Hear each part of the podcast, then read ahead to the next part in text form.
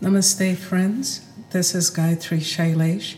So, today is actually the third day of the nine nights of the goddess, and I realized I was a little late and fell behind with wanting to create an episode to mark the beginning of the nine nights of the goddess, or Navaratri as it is called.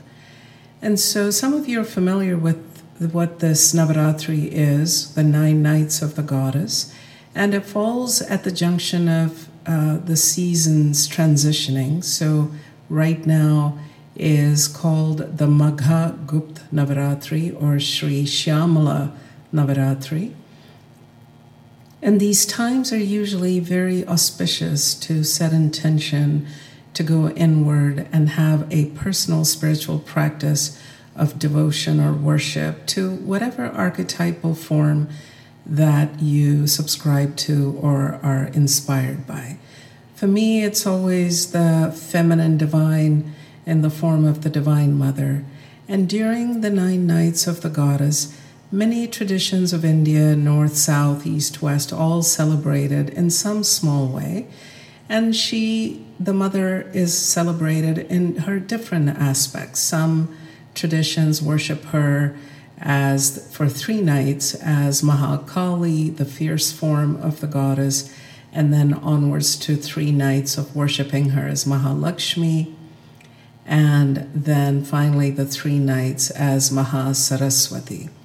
And whatever you are inspired by is okay, but part of us connecting to Mother Nature and to all the cycles and rhythms of life is represented by this creative aspect of this feminine divine, or Shakti as we call her.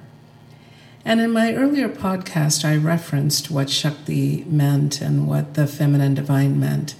And during the nine nights, these energies of Mahakali, Mahalakshmi, and Mahasaraswati come together as Durga, the goddess Durga, D U R G A, if you look her up on Guru Google, and you will see many images of the goddess Durga donned in beautiful bright red sari with eight arms, riding on a lion or a tiger.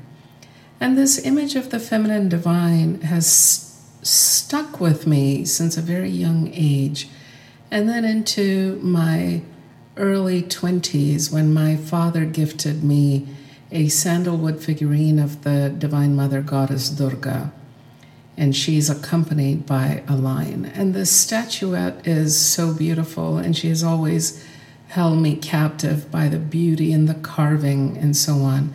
And I knew deep within me that there was a resonance, a, a synchronicity or a synergy of energies of what this meant. And I knew that it would be a lifelong exploration of what Durga meant for me personally and what it meant to access her energies.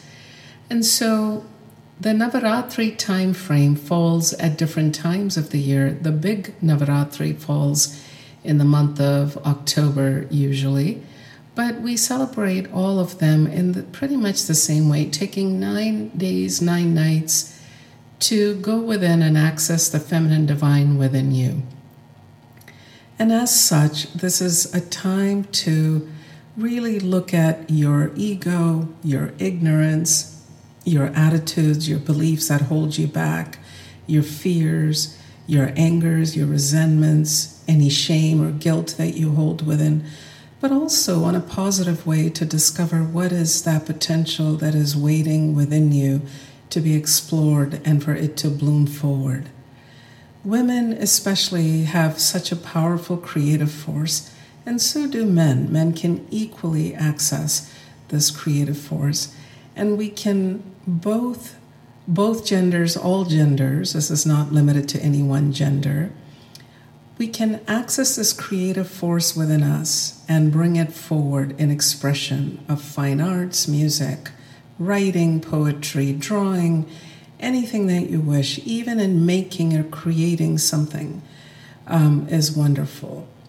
And so use this time to just really set a committed effort every day and discover that inherent potentiality that is waiting within you to be expressed. I'm also posting a chant for the goddess Durga that you're welcome to listen to and chant after me, setting aside some time in the morning and in the evening at the same time consistently to chant for as long as you like 10 to 15 minutes or just ending your meditation with a chanting to bring about and access this energy of the goddess Durga within. And I hope you will join me for the nine nights of the goddess. I wish you all well, peace, and many blessings. Namaste.